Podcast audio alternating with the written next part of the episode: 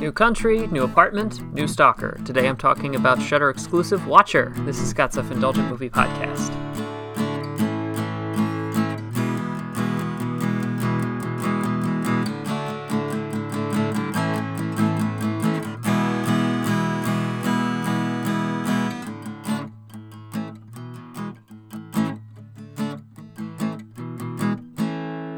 Hello, movie friends. Welcome to Scott's Self Indulgent Movie Podcast. I am Scott, and today I'm talking about a Shudder exclusive uh, called Watcher, and it is a fantastic thriller. Uh, it's very straightforward, but uh, for reasons I'll get into, I think it is better than you know, kind of its its plot, if that makes sense. So, without further ado, let's get started. There's an old adage when it comes to movies. It's not the story you're telling; it's how you tell it. It's a nice way of saying that there are plenty of familiar stories due to shared human experiences, history, and the sheer amount of movies already made. The differences are what can make it special. The Evil Dead is a zombie movie, but it's the over the top performances, blood, and Looney Tunes esque antics that make it Evil Dead.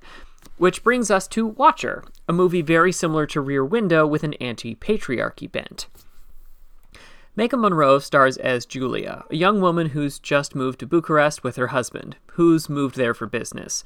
With the language barrier already presenting a challenge, Julia's discomfort is amplified by word of a vicious serial killer in the city and a watchful set of eyes looking at her through her windows. Hello, cat. So I think this movie works really well on two levels. On level one, it is a faithful recreation of movies like Rear Window, where the audience is trying to piece together whether Julia is overreacting or what the intentions of the man she keeps seeing are. Director Chloe Okuno and Maika Monroe do an excellent job of making the audience feel this uncertainty. Okuno uses a lot of long shots, which may or may not reveal a man in a window, moving, which is spine chilling, and also a lot of natural and low lighting to make us feel Julia's isolation. And Monroe's reactions as Julia are suitably big enough to make us feel her terror. It's a great blend of performance and camera work here. Plot wise, the beats are very familiar, and it won't take a seasoned viewer long to tag who our bad guy is and what's going on. And that's where this movie decides to turn the knife and make its real point. Because, as I indicated earlier, Watcher is actually about patriarchy, or the impact of it. So, how does a movie like this do this? Well, slow build. One thing I haven't pointed out yet is that Julia is the movie's focal point. Almost every scene involves her and is designed to capture her experience. So, why does this matter?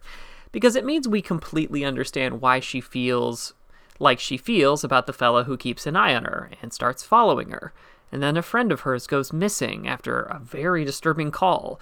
Because we're experiencing this with Julia, we know that she isn't overreacting or doing this for attention. We know that she is genuinely frightened and feels like no one is taking her seriously. It also means we share her frustration with when her husband, who is the reason she is isolated in the first place, is preoccupied with his career versus his partner and shifts from being slightly understanding to worried about how she's embarrassing him. And this inclination to view a woman you know, love, and trust implicitly as irrational or overreacting is part of the patriarchy. So when Julia starts to get really pissed off and takes proactive action, again, makes perfect sense, even if everything seems so dangerous. If no one else is going to take this seriously, she has to. This isn't limited to Julia's husband either.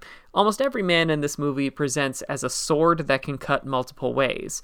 For instance, how would you react if a woman looked scared and tried to run out of the back of your convenience store? Maybe wonder why she was scared? Instead, Julia is treated like a shoplifter until her husband speaks for her and indicates that she thinks she was being followed. It's a frustrating blend of increased tension between Julia, men, and the titular watcher that burns hotter and hotter until it finally explodes with violent bitterness, and it packs a heck of a wallop.